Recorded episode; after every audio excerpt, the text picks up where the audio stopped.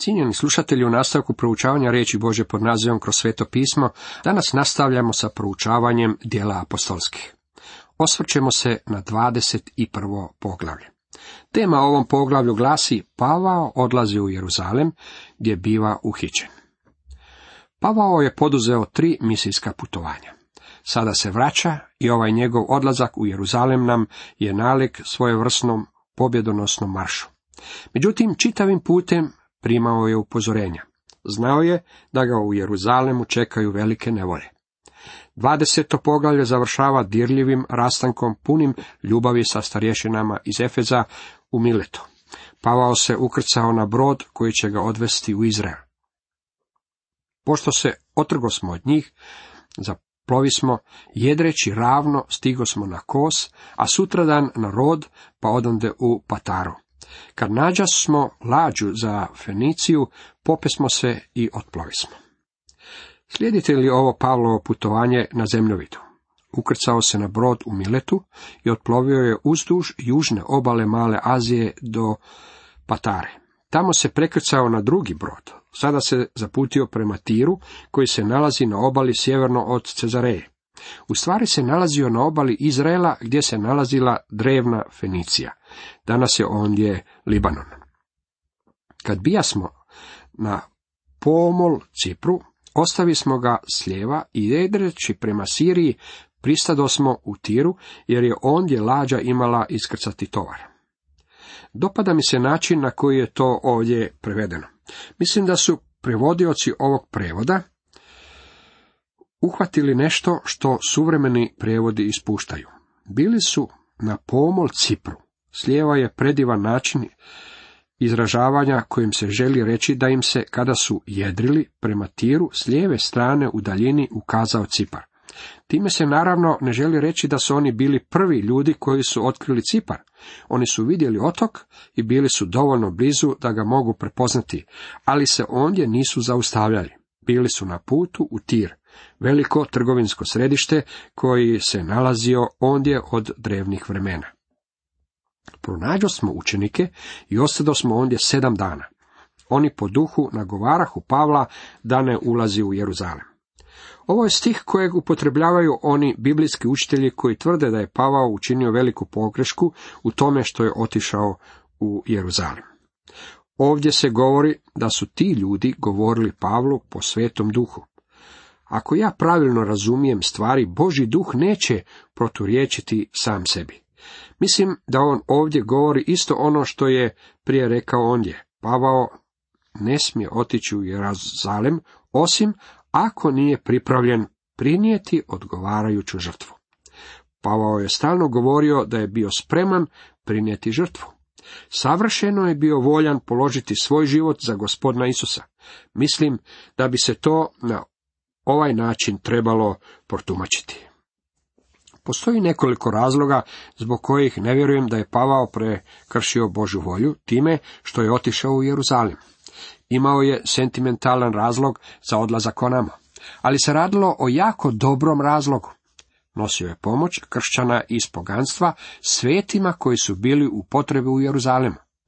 Želio je vlastitim rukama odnijeti ovu pomoć, jer su upravo te ruke nekoć pustošile crkvu u Jeruzalemu. Jednim je dijelom bio odgovoran za stupanj siromaštva u kojem su se sveti u Jeruzalemu našli. Pavao nije želio poslati nekakvog svog predstavnika u Jeruzalem, želio je u Jeruzalem otići osobno. Još jedan razlog zbog kojeg vjerujem da Pavao nije istupio iz Božje volje je njegovo kasnije pisanje. Kad je bio u zatvoru u Rimu, crkva u Filipima poslala mu je izraz svog suosjećanja.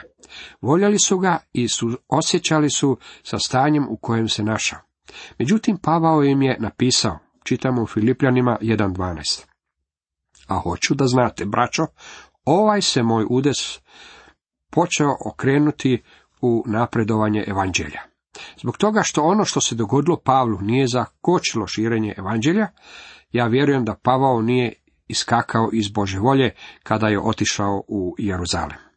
Osim toga, sjećate se da kada se Gospodin ukazao Ananiji i rekao mu da ode k Pavlu nakon njegovog obraćenja, rekao mu je: pođi, jer on mi je oruđe izabrano da ponese ime moje pred narode i kraljeve i sinove Izraelove. Ja ću mu uistinu pokazati koliko mu je za ime moje trpjeti. U našem proučavanju knjige Djela apostolskih Pavao se do sada nije pojavljivao pred kraljevima i vladarima, ali znamo da je Božja volja bila da se i to dogodi. U narednim poglavljima saznajemo da se Pavao uistinu pojavio pred kraljevima. Posvjedočit će pred kraljem Agripom. Velika je vjerojatnost da se pojavio pred carem Neronom u Rimu. Zasigurno znamo da je evanđeljem dohvatio one koji su bili članovi carevog kućanstva. Znamo to iz toga što je poslao njihove pozdrave kršćanima u Filipima. A poslanica Filipljanima bila je napisana u vrijeme dok je Pavao bio zatočen u Rimu. Na koncu, kao što sam to već i ranije napomenuo, u 2. Timoteju 4.7 Pavao piše: trku sam završio. Te su riječi bile napisane na kraju Pavlova života. Meni se čini da to ne bi rekao da je na trenutak istupio iz Božje volje. Moram vam priznati da kada gledam unatrag na svoje službovanje, nalazim kratko razdoblje kada sam istupio iz Božje volje. Nisam to učinio namjerno. Učinio sam to iz neznanja. Učinio sam to samovoljno i vrlo odlučno. Smatram da Gospodin ima način na koji nam to nadoknađuje. Međutim, mislim da Pavao na kraju svog života ne bi napisao da je završio trku, kad bi znao da je istupio iz Božje volje. Posvetio sam malo više prostora toj problematici, jer se oko nje razvila dosta velika polemika. Imam nekoliko jako dobrih prijatelja u službi koji se ne slažu s mojim stanovištem o ovoj točci, ali smo svejedno prijatelji. Ja uistinu volim tu svoju braću u Gospodinu. Volim ih zadirkivati i govoriti im da se nadam da će i oni jednog dana ugledati svjetlo. Kao što mi je jedan od njih rekao, kada dođemo u Božju prisutnost, tada ćemo se svi slagati. Ali kad nam istekoše dani, ipak otputova smo. Ispratiše nas svi, sa ženama i djecom, do izvan grada. Na žalu kleko smo i pomoli smo se. Ponovno vidimo Pavla da čini ovaj postupak pun ljubavi. Pavao i ljudi koji su bili s njime klekli su na obali i molili. Dragi moji prijatelji, najbolji položaj u kojem možemo biti u molitvi je klečeći. Međutim, možete moliti u bilo kojem drugom položaju i na bilo kojem mjestu. S obzirom da se mnogo vozim svojim autom, naučio sam moliti u autu. Kad vozite našim cestama, i bolje vam je da znate moliti. Međutim, najprikladniji položaj u kojem možemo biti kad dolazimo pred svevišnjeg Boga je klečeći položaj. Dalje čitamo: pozdravi smo se, popesmo se na lađu, a oni se vratiše kući. Tako dovrši smo plovidbu, iz Tira stigo smo u Ptolemaidu, pozdravili smo braću i ostali jedan dan u njih. Često puta sam se pitao zašto Pavao nije ostao ondje dulje od jednog dana. Svakako ćete zapaziti da je u svim ovim mjestima kod vjernika naišao na vrlo topao prijem. Do kraja 1. stoljeća diljem Rimskog carstva moralo biti na milijune vjernika. U nastavku kaže nam Pavao u Cezareji. U 8. retku čitamo: sutradan otputova smo i stigo smo u Cezareju. Uđo smo u kuću Filipa evanđelista, jednog od 7 i ostado smo kod njega. Pavao je putovao obalom od jednog mjesta do drugog. Ja sam se provezao tim putem autobusom.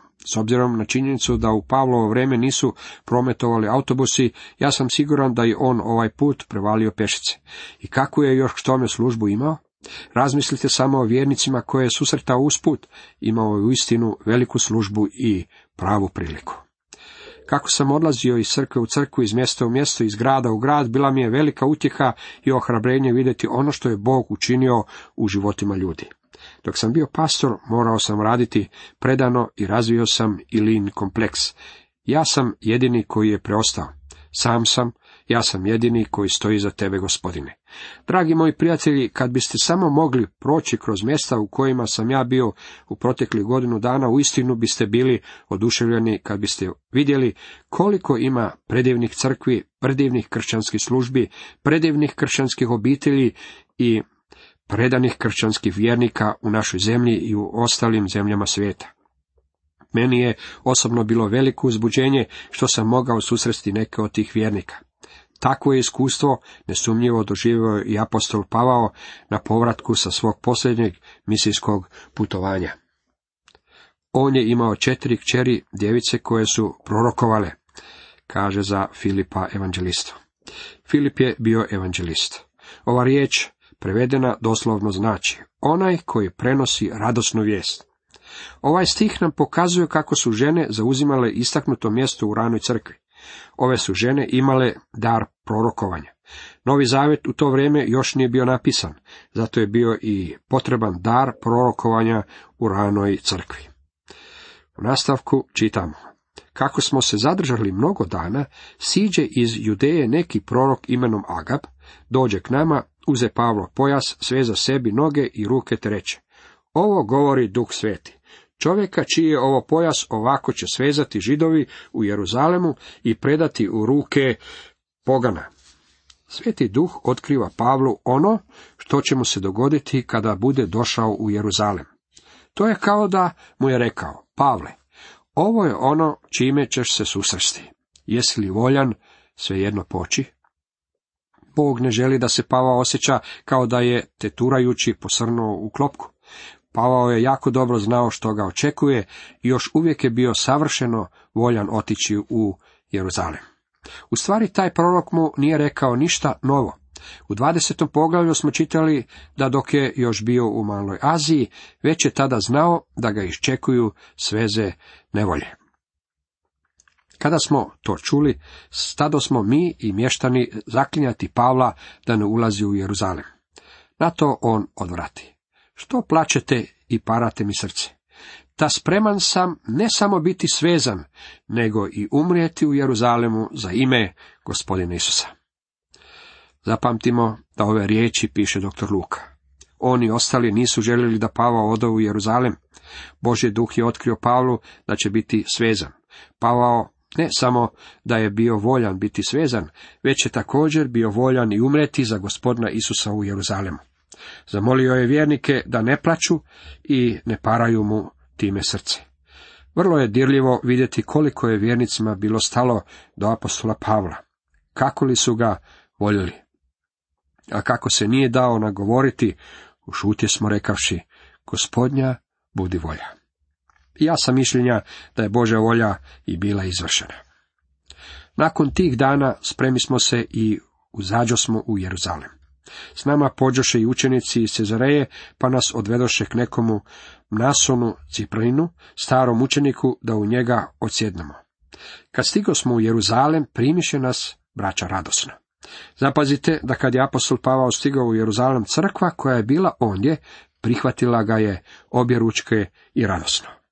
Sutradan ode Pavao zajedno s nama k Jakovu. Nađoše se ondje i sve starješine. Kakav veličanstveni doček od strane crkve u Jeruzalemu.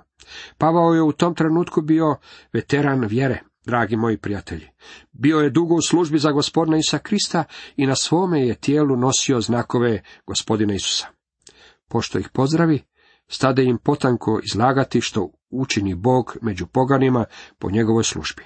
Pošto su ga oni poslušali, dadoše slavu Bogu, pa mu rekoše, vidiš, brate, deseci su tisuća Židova povjerovali i svi su revnitelji zakona.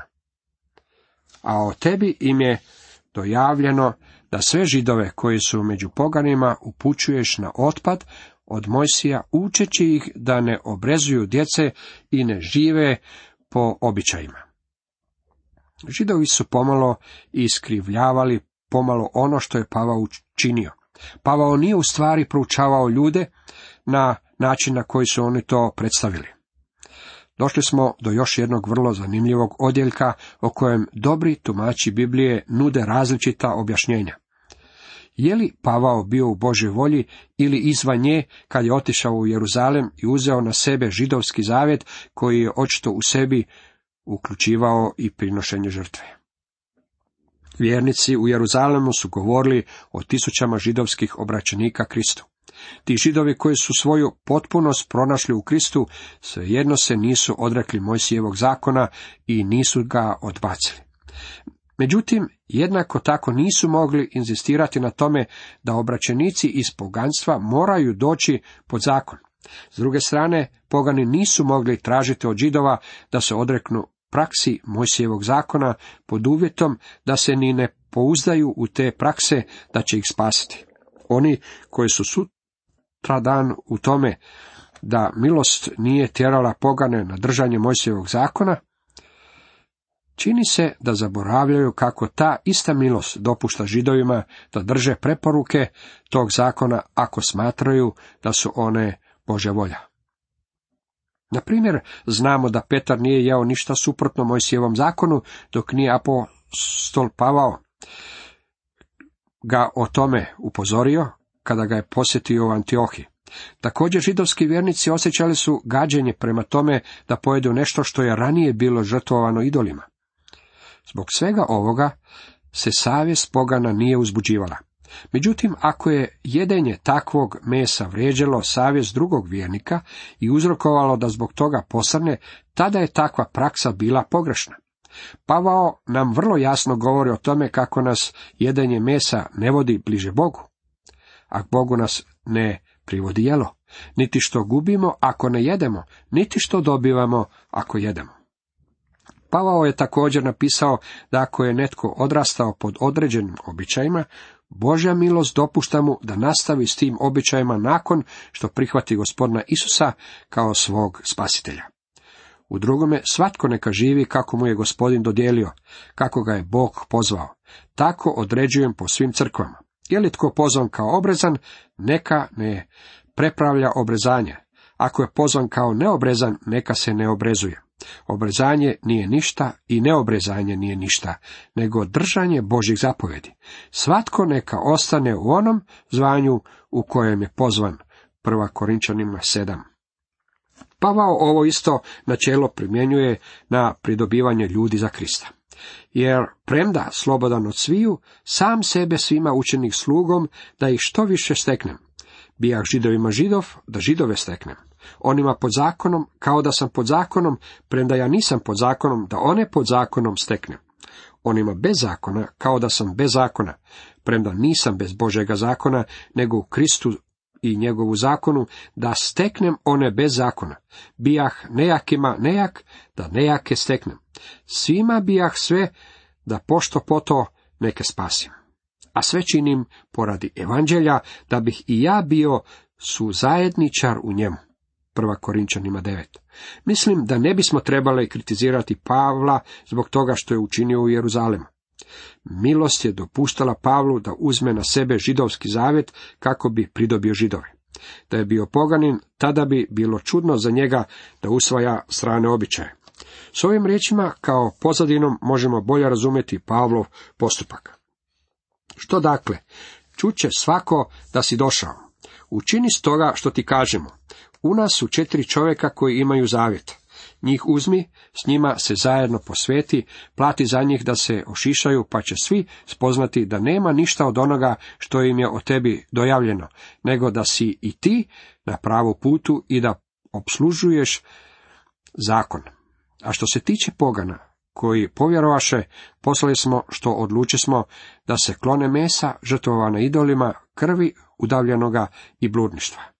Na to Pavao uze one ljude, sutradan se s njima zajedno posveti, uđe u hram, oglasi svršetak dana posvećenja, nakon kojih će se za svakoga od njih prinijeti prinos. Što je Pavao sada morao učiniti? Došao je u crkvu i ona mu je priredila kraljevski doček. Donio im je dar od crkava iz poganstva. Saslušali su njegovo izvješće i radovali su se načinu na koji je Bog spasio pogane. Tada se oni obraćaju Pavlu i govore mu kako u Jeruzalemu ima na 1000 Židova koji su se pouzdali u Krista i koji su ga prihvatili kao svog Mesiju i spasitelja. Nitko od njih nije želio da dođe do podjele u crkvi. Postoji samo jedna crkva Isusa Krista, a ne židovska i poganska crkva. Židov koji dođe Isusu Kristu ne prestaje biti Židov. Zbog toga su rekli Pavlu: gledaj, ti si Židov. To je tvoja pozadina. Osim toga, želiš Židove pridobiti za Krista? Pavao je odgovorio: naravno da to želim. Zato su nastavili: s obzirom na činjenicu da si Židov, neće ti ništa naškoditi da odeš s tom 4 ljudi koji su načinili zavjet. Obrijali su glave i odlaze u hram. Hoćeš li poći s njima? Pavao je odgovorio: naravno. Pavao nije uzeo na sebe taj zavjet zbog toga što mu je tako bilo zapovjeđeno. On je na sebe uzeo taj zavjet jer je želio pridobiti ove ljude za Krista. Dragi prijatelji, vi ne morate na sebe uzimati zavjete. Međutim, ako želite načiniti zavjet, možete to učiniti. Ako želite obrijati svoju glavu kada učinite zavjet, to je vaša stvar. Ako želite učiniti zavjet i pustiti da vam zbog toga izraste duga kosa, i to je vaša stvar. Sve je to u redu kad je to kod Gospodina. Pod milosti možete raditi i uraditi bilo što od ovoga. Pod milosti imate pravo načiniti zavjet ako to želite. Samo imajte na umu da niste spašeni zbog onoga što činite po Božoj milosti. Spašeni ste kroz vjeru u Isusa Krista.